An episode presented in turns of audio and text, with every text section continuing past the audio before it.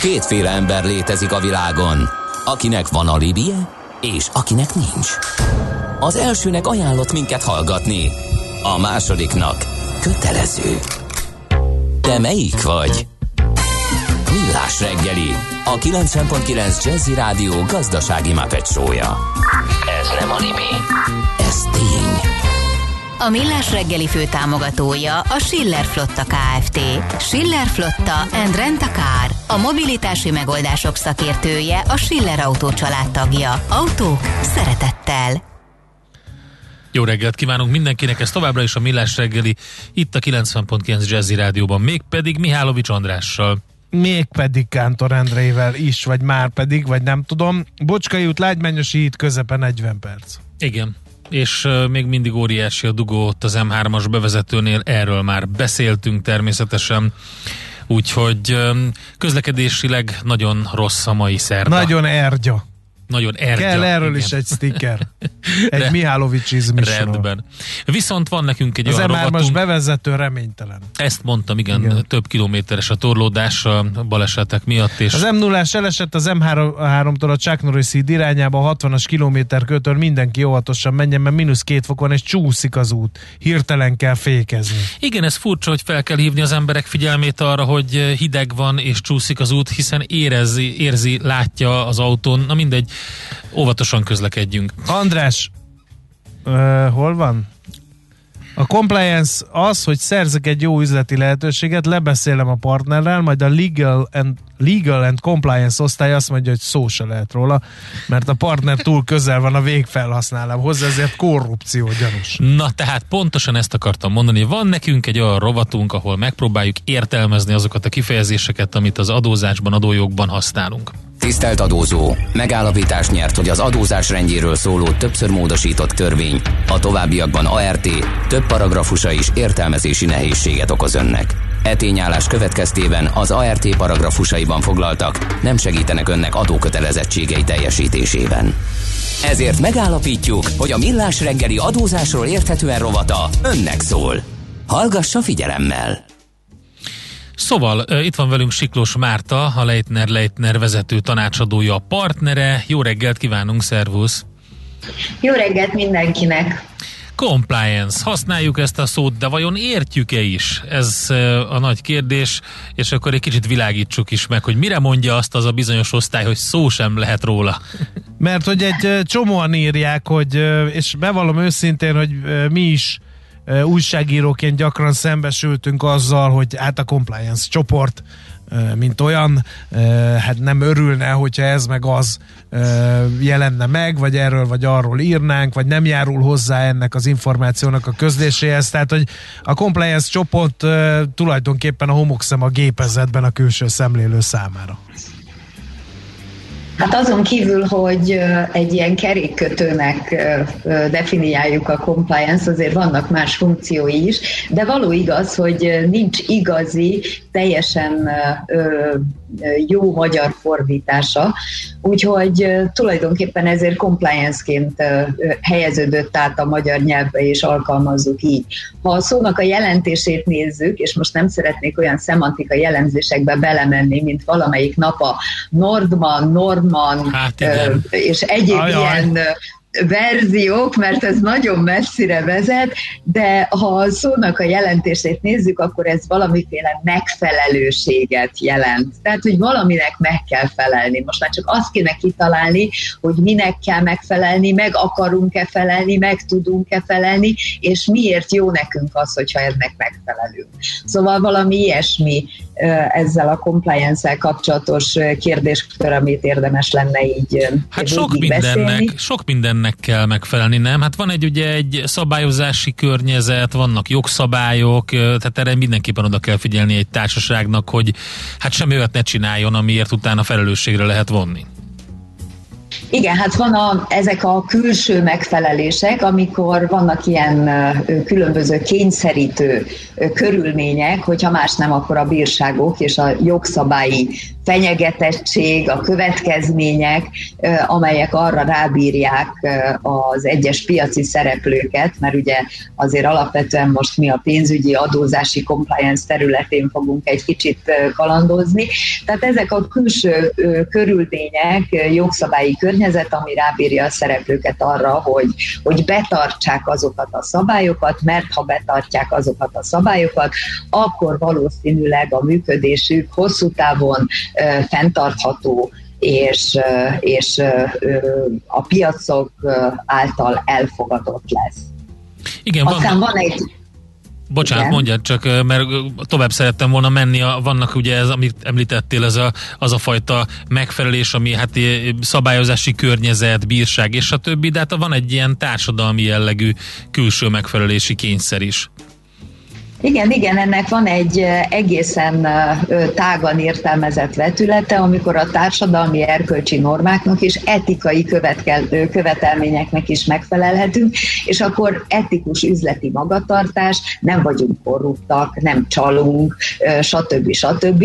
De el lehet menni egészen odáig is, hogy ezt el lehet vezetni a tíz parancsolatig, mint az emberiség egyik legrégebbi etikai normáját. Ez is egyfajta külső megfelelés megfelelés, ennek is megtudunk, és ugye hát bizonyos társadalmi szabályok betartása mentén meg is kell felelnünk és akkor vannak azok a belső szabályok, amik cégen belüli normák, amiket sokszor mi magunk állítunk fel, persze ezekből levezetve, tehát a társadalmi normákból, illetve a jogi szabályozási környezetből levezetve mi magunk határozunk meg, és ennek a keretein belül tevékenykedik. Mi van akkor, hogyha én cégvezetőként az asztalra csapok, és végighallgatva ezt a tekintélyes listát, amiről Márta beszélt, azt mondom, hogy én nem hogy compliance leszek, hanem egyenesen non-compliance. Hát az egy nagyon jó és nagyon célra vezető dolog, akkor valószínűleg meg tudom csinálni azokat az üzleteket, amiket zseniális ötletekkel övezve hoznak nekem a kollégáim.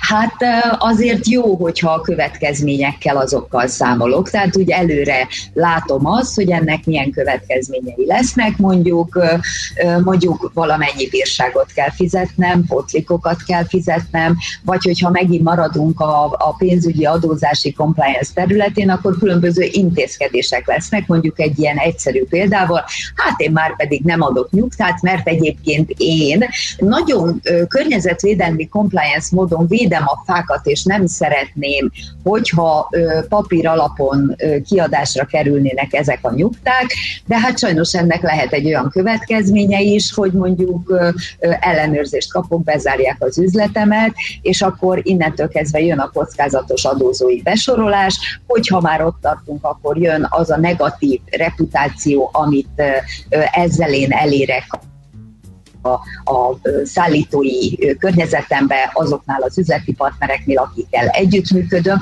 Tehát lehet non-compliance-nek lenni, de annak vannak következményei, és érdemes ezekkel számolni. Uh-huh. Hát ez nagyon fontos volt ez a cég megítélésben történő negatív változás Hát igen, is, mindjárt tehát... tudunk olyanról, hogy igen. üzletelünk, és mindenki tud a saját üzleti körében úgynevezett rázós cégről, akit jobb elkerülni ilyen vagy olyan okok miatt. Hát ez a non-compliance egyik következménye, hogy nem nagyon mernek vele üzletelni.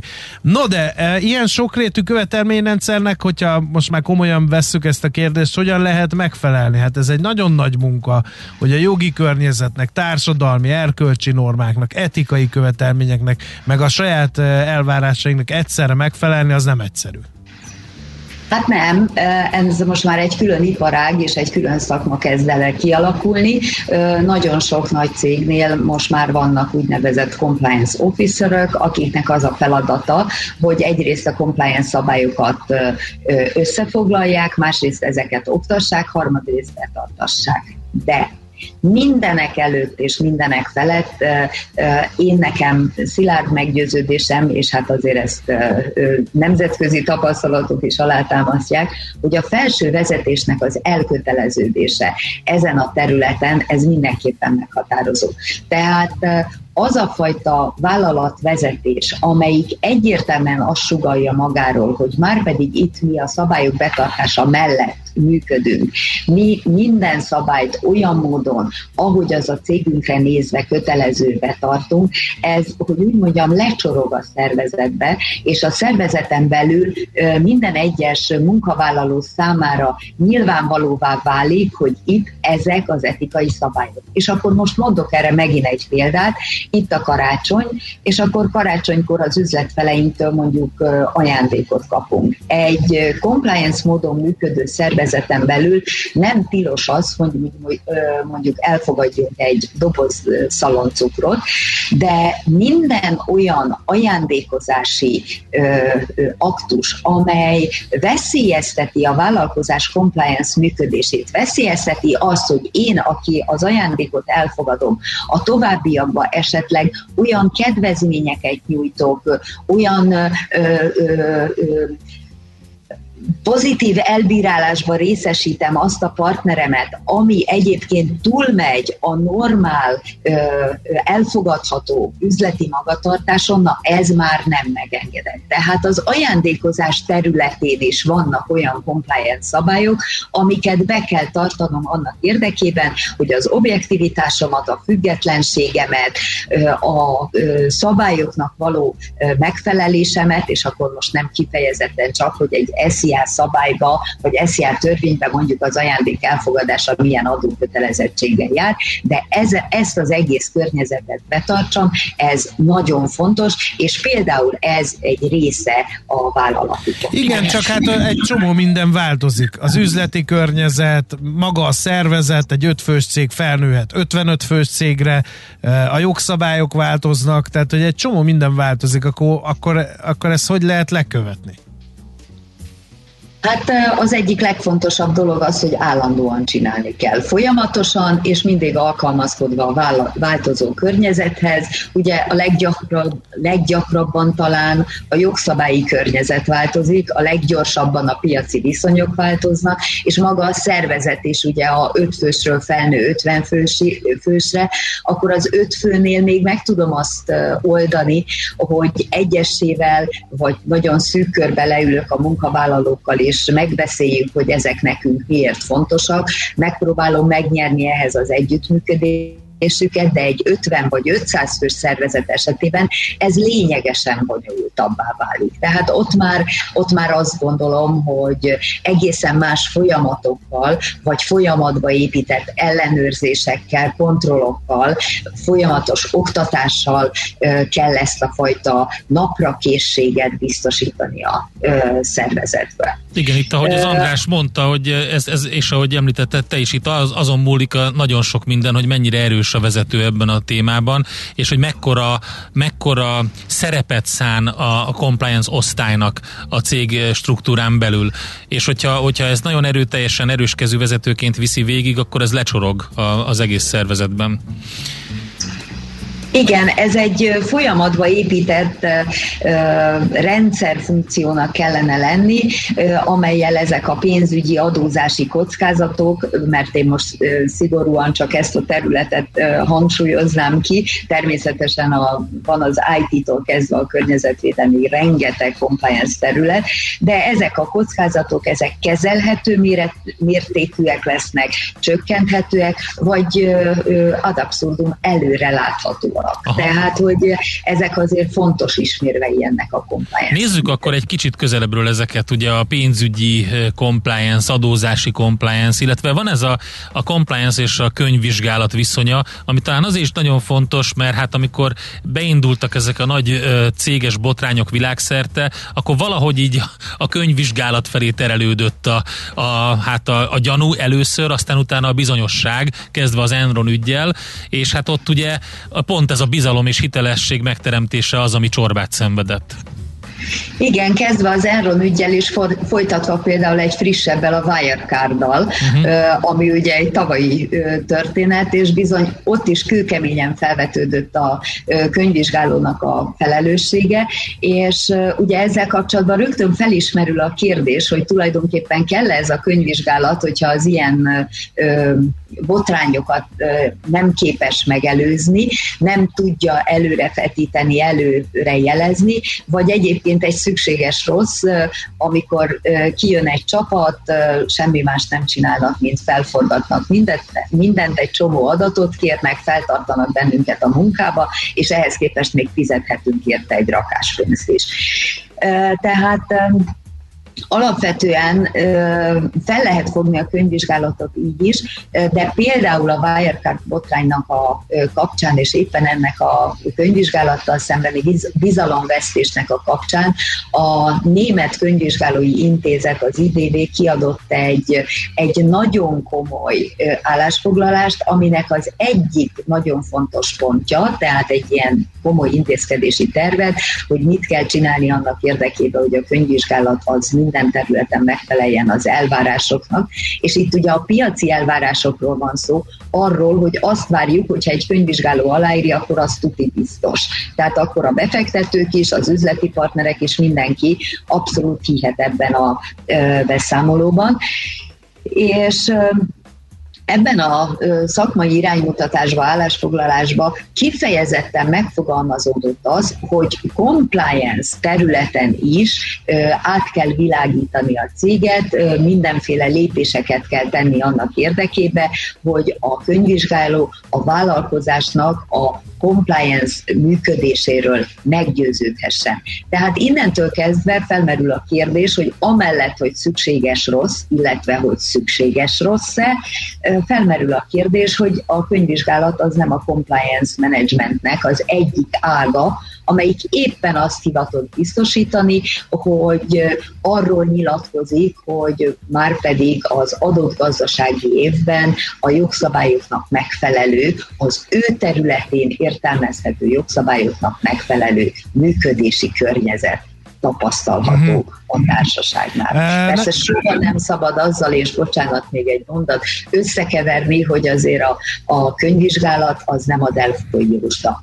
Tehát itt azért nem szabad olyan elvárásokat támasztani vele szembe, hogy ha szándékos csalás, eltitkolás történik, akkor arra nem biztos, hogy rájön, és hogy két év múlva ebből mekkora hatalmas bukás lesz, az meg ugye már a Delfoi uh-huh jóslásnak a kategóriája. Hát igen, pont erre akartam rákérdezni, mert erről jutott eszembe, hogy azért vannak olyan cégek, akik harsányan összedőlnek, miközben évekig compliance csoport vizsgálta az ő tevékenységüket, és ilyenkor felmerül a külső szemlélőben az, hogy ezt a könyvvizsgáló nem vette észre, de oké, okay, ezt most értjük, amit Márta mondott, hogy hozott anyagból dolgozik egy könyvvizsgáló, és nem biztos, és nyilván aki csalni akar, az nem fogja kiteregetni a szennyest a könyvvizsgáló előtt, annak az az érdeke, hogy a könyvvizsgáló írja alá, tehát ugyanúgy mindent meg fog tenni azért, hogy a könyvvizsgáló ne jöjjön el. Na de a könyvelő, aki viszont tényleg a napi számlákkal dolgozik, biztos van ilyen könyvelési compliance is, nem? Hogy ne, természetesen pénzügyi vagy könyvelési compliance, ennek is ugye, ugye a könyvelőket is valamilyen módon szét kell választanunk, vagy legalább két nagy csoportba kellene osztanunk. Az egyik azok a könyvelők, akik ugye belső könyvelési feladatokat látnak el, egy belső apparátus keretében dolgoznak, és ugye vannak a kiszervezett könyvelési feladatokat ellátó szakértők. A belső könyvelésnél ugye ott is felmerülhet az, hogy elé kerülnek olyan gazdasági események, amelyekkel szakmailag nem tud azonosulni, vagy felhívja akár fel is hívja a figyelmet arra, hogy ő itt kockázatos működést lát. Ha én munkaviszonyban vagyok, akkor ugye ez egy rendkívül érzékeny terület abban a tekintetben, hogy én nyilván jelzem a felettesemnek, hogy itt ezzel kapcsolatban probléma van, de elképzelhető, hogy a felettesem azt mondja, hogy igen, neked nem ez a feladatod, hanem az, hogy hát az igen, ne, ne, ezzel foglalkozz. meg, és ne okoskodj, ne legyél pápába, pápánál, ezt a feladatot hajtsd végre. Na most azért vannak ennek is, hogy is mondjam, csak árnyalatai, mert hogyha én egyébként úgy gondolom, hogy ez az én belső szakmai, etikai normáimmal nem egyeztethető össze, akkor mehetek tovább, és akkor jöhetnek rögtön a, azok a bejelentések, és akkor itt most már ugye azokon a területeken vagyunk, hogy whistleblowing, és ma reggel már volt arról szó, hogy ugye értelmezzünk szavakat, és hogy akkor itt van egy újabb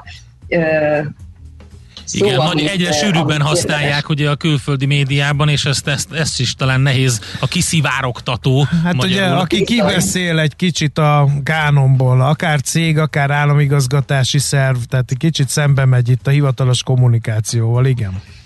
Igen, tehát, hogy, hogy a könyvelő is kerülhet egy ilyen helyzetbe, hogy ő tesz egy ilyen bejelentést, mondjuk, hogyha látja, hogy a főnökének, főnökéhez eljutatott jelzése az nem megfelelően került elbírálásra, akkor tesz egy bejelentést a megfelelő fórumokon, és akkor nyilván számol azokkal a garanciákkal, hogy engem megvédenek, mert hogyha nekem egyébként igazam van, és ez a bejelentés ez megalapozott és jogos, akkor nem lehet ennek olyan következménye, hogy mondjuk én emiatt elvesztem az állásomat. Megjegyzem, ez is egy érdekes történet, hogy van egy ilyen whistleblowing irányelv, amit az országoknak az idén december végéig át kéne ültetniük a hazai gyakorlatukba. Hát kíváncsian várjuk, hogy ez milyen módon történik meg majd Magyarországon. De visszatérve a könyvelők feladataira, Ugye a belső könyveléssel akkor nagyjából ez a helyzet. A kiszervezett szakértőkre bízott könyvelés esetében ott szintén kaphatnak a tulajdonosok vagy a könyvelőkkel kapcsolattartók ilyen jelzéseket, amire szintén lehet az a reakció, hogy jó, oké, értjük, de igazából az az elvárás, hogy ezt le kell könyvelni. Ebben a az esetben ugye szintén lehet írásos utasítást kérni arra, hogy már pedig ezt le kell könyvelni, vagy esetleg Hát félve mondom, de még olyan is elképzelhető, hogy akár ötletek is jöhetnek abból az ágból, a cég felé, hogy, hogy hát ha ezt így csinálnánk, akkor lehet, hogy egy picit jobban lehetne járni. Na most akkor itt megint felmerül az, hogy a, a cég kockázatvállalása az milyen szintig megy el, illetve azok a normák, amiket a cég magával szemben felállított, megengedik-e ezeknek a szirén hangoknak a meghallását. Hát jobban teszik szerintem, mert hogyha összefoglaljuk, és ebbe a kis jegyzetbe, amit küldtél a végén, elmondtad, hogy a compliance az, hogy, hogy a, a a right business the right way, tehát hogy jól, a jól és, és a jó üzlet a jó módon, talán így lehet a legjobban lefordítani, tehát valahogy így, így lehetne a compliance-t értelmezni. Igen, én is azt gondolom, hogy ha hosszú távon komolyan gondoljuk az üzletet, akkor végig kell gondolnunk azt, hogy milyen belső és külső normák mellett szeretnénk végezni a működésünket ahhoz, hogy tényleg hosszú távon is nyugodtan alhassunk. Hát nagyon szépen köszönjük, hogy összefoglaltad nekünk ezt a cseppet sem egyszerű kifejezést és ennek az egész hátterét. További szép napot kívánunk és jó munkát! És compliance működést Compliance mindenkinek. működést, így van. Köszönjük szépen, Márta. Köszönöm szép szépen, szervusztok. Siklós Mártával beszélgettünk, a Leitner Leitner vezető tanácsadójával, partnerével. A törvény által kiszabott adózásról érthetően robotunk hangzott el. Műsorunkban termék megjelenítést hallhattak. Aranyköpés a millás reggeliben. Mindenre van egy idézetünk. Ez megspórolja az eredeti gondolatokat de nem mind arany, ami fényli. Lehet kedvező körülmények közt gyémánt is. Hollos Korvin Lajos író költő 1905-ben született ezen a napon, Mihálovics András tolmácsolásában fogjátok hallani gondolatait. Nincs annál könnyebb, mint ítéletet mondani az emberekről. Nincs nehezebb, mint helyesen megítélni őket. Krédóm én nekem ez. Aranyköpés hangzott el a millás reggeliben. Ne feledd, Tanulni ezüst, megjegyezni arany. Egy jó ötlet, már fél siker. Az innováció, kreativitás hajtja a GDP-t, növeli a versenyképességet, munkahelyeket teremt. Kigondolni nehéz, eltulajdonítani azonban könnyű. A nemzeti tudásbázist és a kulturális vagyont hatékonyan kell védeni. A szellemi tulajdon kincset ér. Gondolkodom, tehát vagyon. A rovat támogatója az idén 125 éves Szellemi Tulajdon Nemzeti Hivatala. Hát egy izgalmas témával foglalkozunk, mégpedig az kiváló minőségű élelmiszer tanúsító védjegyel, amivel az élelmiszer hamisítás ellen is lehet küzdeni. Dr. Bognár Lajos, országos főállatorvos, az Agrárminisztérium élelmiszerlánc felügyeletért és agrárgazdaságért felelős helyettes államtitkára van itt velünk a vonalban. Jó napot kívánunk! Jó napot kívánok! Azt olvasom, hogy a magyar élelmiszeriparban 11 ezer termékvédjegy van. Az nagyon sok. Hát így van, összesen 11 ezer termékvédjegy uh-huh. van, különböző termékekre különböző méretű, különböző típusú. Nyilvánvalóan egy ekkora kavalkádból nagyon nehéz kiválasztani azt, hogy miben bízjon az ember, vagy mit tekintsen igazán értékadónak, mértékadónak és nem beszéltünk még akkor a, a brandekről. Hát igen. E, igen, ez mert, mert hogy ez a termékvédjegy, ez nem tudom, akár még egy gyártó is csinálhat magának egy védjegyet, hogy az enyém Isten bizony a legjobb. E, csak ugye az a nagy kérdés, hogy ezeket ki ellenőrzi. E, én mondom-e magamra mindenféle ellenőrzés nélkül, vagy valami objektív, független értékelés alapján nyerem el ezt a dolgot? Van, alapvetően a védjegyet bárki bejegyezheti, bejegyezheti szabadalmi hivatalnál. Nyilvánvalóan a védjegyet bejegyző akár cég, akár szervezet az, aki meghatározza, hogy ki nyerheti el a védjegyet, és ő is ellenőrzi. Ezért tartjuk mi is fontosnak, hogy egy igazán hiteles védjegy mögött olyan szervezetre van szükség, amely önmagában is hiteles a széles ismertséggel, bizalmi indexen rendelkezik. Mondjuk a kiváló minőségű élelmiszer esetében ezért is a Nébikax, aki a védjegyet magát működteti, meghatározza uh-huh. a feltételrendszert, illetve az ellenőrzéseket is lefolytatja. Ez a kiváló magyar élelmiszer, kiváló minőségű élelmiszer védjegy, ez mit hivatott tanúsítani? Ki minősíti, milyen szempontok szerint ki vehet ebben részt, ki kaphatja meg? A kiváló minőségű élelmiszer védjegy egy kétszintű védjegy, rendszer élelmiszerekre vonatkozható, bárki, aki vállalja az auditot, Nébik auditot az ö, részt vehet ebben a ö, védjegyrendszerben, és terméke megfelel az alap kiírásoknak. Ugye az alapvédjegyet éppen ezért mindenki, minden vállalkozás, élelmiszer vállalkozás termékre vonatkozó maga dönti el, hogy meg kívánja pályázni, vagy nem, és a NÉBIK, illetve az ELBC KFT pedig ellenőrzést követően megadja a védjegy használati jogosultságot. Ugyanakkor az aranyfokozatú védjegy ilyet már csak a legkiválóbbak kaphatják meg. Itt erre már nem jelentkezni kell, hanem a Nébik által már régóta üzemeltetett Supermenta nevű minőség ellenőrzési programhoz hasonló eh, ellenőrzésen mennek át a eh, termékek. Itt már nem csak analitikai, jogi eh, szempontok érvényesülnek, hanem eh, íz, eh, vásárlói szokások, eh, szerint is, tehát organon, ízlelés alapján is minősítik, illetve a magasabb szintű követelményeknek kell megfelelni, és amennyiben ezen a teszten, a Nébik által működtetett teszten eredményes a termék, akkor tudja használni, akkor válik jogosultá az aranyfokozatú védjegy használata, tehát ez valóban már csak a legkiválóbbak tudják elérni. Miért érdemes ebben a megmérettetésben részt venni? Ez segít valamit a piaci Igen, vajon egy, egy vásárló szívesebben leveszi ezt a, a terméket, hogyha látja a, ezt a védjegyet rajta?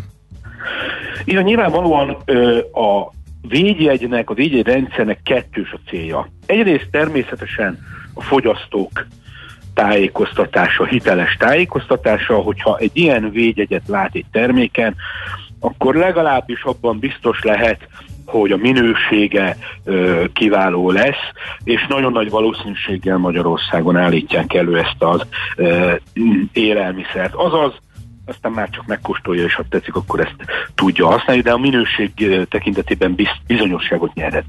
És nyilvánvalóan a másik cél pedig az, hogy azzal, hogy a fogyasztókat orientálni tudjuk a minőség és egyébként ezáltal egyébként valószínűleg egészségesebb táplálkozás felé is, lehetőséget teremtünk a hazai élelmiszeripari vállalkozásoknak, vagy csak a termékeknek, hogy nagyobb figyelmet kapjanak, nagyobb vásárló réteghez jussanak el, azaz versenyképességet is növel. Természetesen ez nem egy új dolog, nem egy új ötlet, nem csak Magyarországon van ez így, nem mi találtuk ki. Ausztriában is, hogyha valaki boltba bemegy vásárolni, akkor van egy úgynevezett AMA végjegy, amely szinte kizárólagossá teszi uh, Ausztriában is a, a polcokat, a boltok polcain az osztrák termékeknek a uh, jelenlétét, uh, és de hasonlóak vannak Franciaországban, uh, kisebb közép-európai országban, Csehország, Szlovénia is, tehát uh, egy olyan folyamatot, egy olyan védjegyrendszert indítottunk el, amelynek a végső célja hosszú távon, közép és hosszú távon egyértelműen az, hogy a magyar vásárlók valóban kiváló minőségű élelmiszer, magyar élelmiszer tudjanak vásárolni, ha ez a preferenciájuk, és ebben biztosak lehessenek, tehát hitelesen tudják a kiváló minőségű élelmiszer megtalálni. Hány ilyen termék van, és milyen termékek ezek? Folyamatosan bővül a termékek listája. Egyébként a NÉBI, a Nemzeti Agrárgazdasági Kamarával közösen dolgozza ki azokat a, azt a feltételrendszert, amivel be lehet, lehet pályázni. Jelenleg 13 termék, 17 féle kiszerelésé láthatók KME védjegyek, ez ma, ma még tejföl, túró, trapista sajt és natur ö, ö, joghurt, aranyfokozatot 10 termék 13 fél kiszerelésén lehet látni. A, Ugyanakkor valószínűleg nagyon rövid időn belül, hiszen elfogadásra kerültek már a pályázható termékkörök esetében a tejtermékeken kívül a friss húsok, feldolgozott húskészítmények, tojás-tojás termékek is, tehát azt gondoljuk, azt reméljük, hogy egyre több terméken lehet majd megtalálni a védjegyet. Jó, hát drukkolunk ehhez a kezdeményezéshez fogyasztóként mindenképpen. Nagyon köszönjük az információkat, és Köszön. akkor sok sikert a továbbiakhoz.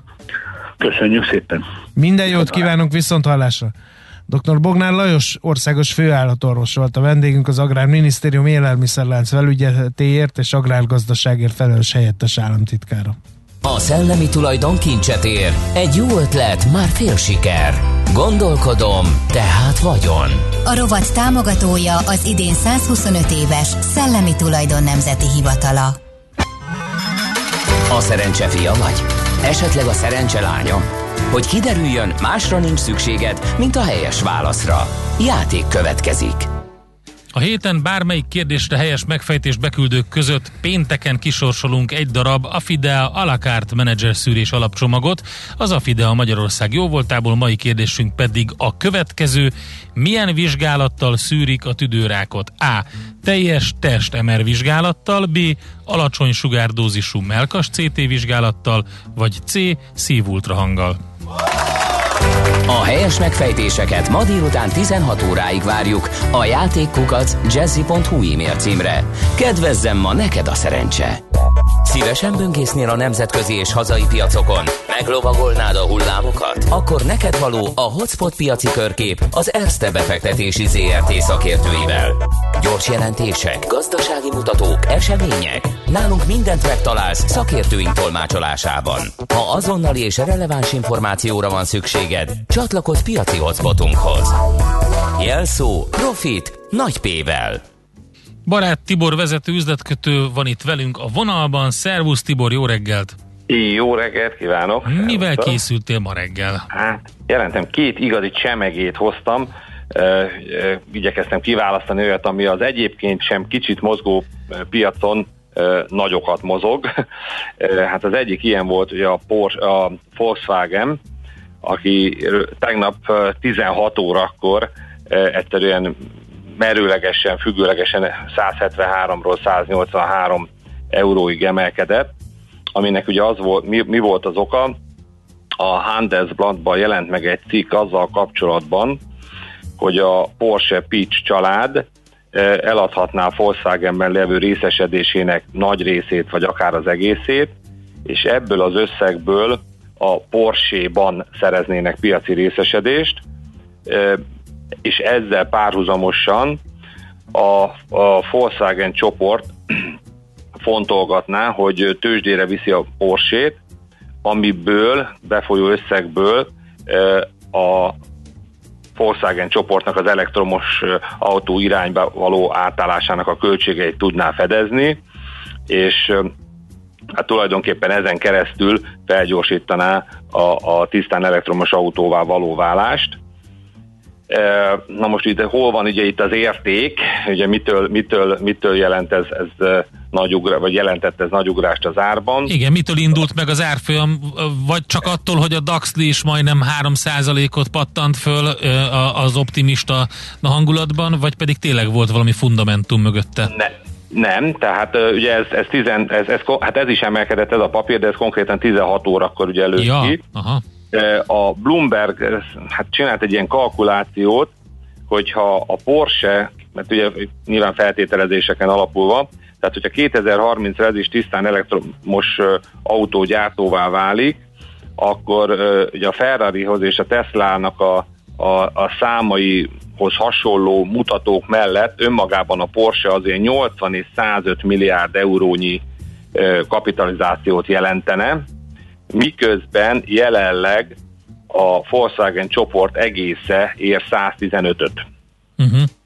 Tehát, hogy önmagában a, a Porsche kiválasztá, kiválasztása, ugye annó kicsit hasonlóan, amikor a Fiat ugye a Ferrari-t ugye kivette, és, és ugye nem a hagyományos IPO, tehát nem avval a módszerrel csinálnák, mint ahogy mondjuk a Daimler ugye leválasztotta a Daimler truckot, és hogy minden Daimler tulajdonos kap egy, egy truck e, e, részvényt is, hanem hagyományos IPO-n keresztül, tehát valóban a piacon keresztül eladva, ezzel tulajdonképpen meg tud mérettetődni a, a, a Porsche a piacon, aminek valószínűleg ugye premium, premiumnak a premium kategóriája, tehát hogy, hogy ez, ez ugye egy, egy komolyabb felértékelődésén megy keresztül, illetőleg hát innen a Volkswagen-re nézve ugye a haszon pedig ugye azon kívül, hogy hogy ugye nyilván egy részét megtartja, tehát ami fölem emelkedik annak az ára, abból ő ugyanúgy tulajdonos marad uh-huh. ugye mhm. részben, illetőleg hát a befolyó friss pénzből pedig ugye fel tudja gyorsítani az elektromos autó irányába való átalakulást, aminél azért azt látjuk, hogy az elektromos autó gyártóknak a piaci értékeltsége, hát az, az majdnem azt mondani, hogy nagyságrendel nagyobb, mint a hagyományos autógyártóké legyen az amerikai, uh-huh. kínai, vagy, vagy bármilyen. Tehát akkor nagyjából a Handelsblatt uh, sztoriának az a lényege, hogy kiválna a Porsche önálló cégként, a részvényeit bevezetnék a tőzsdére, és azt taglalja a cikk, hogy ennek uh, milyen haszna lehet egyrészt a Volkswagen csoportra nézve, másrészt magára a Porsche, Porsche márkára és a, a mögötte lévő dologra. Hát annyiban, annyiban korrigálnám, hogy ugye a, az első rész az igaz volt, a másik uh-huh. az a Bloombergnek ja, a, Bloomberg. a becslése volt ami, ezek az értékelések, a Handelsblattban csak ugye ennyi jelent meg, illetve hát azért annyit ugye hozzátennék, hogy e, e, a Porsche ese ugye reagált a hírekre, és azt mondta, hogy a Handelsblatt érteszű sülései ezek pusztán spekulációk, más ugye nem kívánt az ügyel kapcsolatban nyilatkozni. Hát minden esetre azt gondolom, hogy ez egy érdekes sztori mostanában, Biztos. hogy most uh-huh. igen vagy nem. Tehát az a furcsa, a... hogy ők cáfolják, miközben ugye az elemzések szerint meg nem lenne rossz ötlet üzletileg.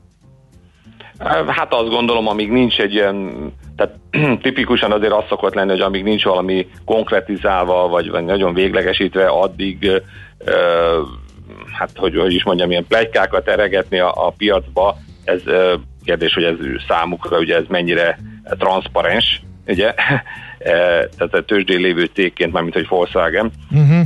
Tehát azt gondolom, hogy addig, amíg, amíg hát nyilván egy ilyen hírt azt mondjuk ők szeretnének valószínűleg bejelenteni, és nem Értem. egy újsághírből kiszivárogtatva elolvasni, de ez biztos, hogy ez fogja mozgatni itt a jövőben is a, a közeljövőben a fantáziát, tehát még egyszer, hogy a nagy lényeg az, hogy önmagában a Porsche érhetne 80 és 105 milliárd eurót, miközben a Volkswagen 115 jelenleg, tehát hogy, hogy ott, ott abszolút ugye ha ez külön válik, akkor maga, majdnem, majdnem a Porsche önmagában ér annyit, mint a Volkswagen csoport jelenleg. Uh-huh.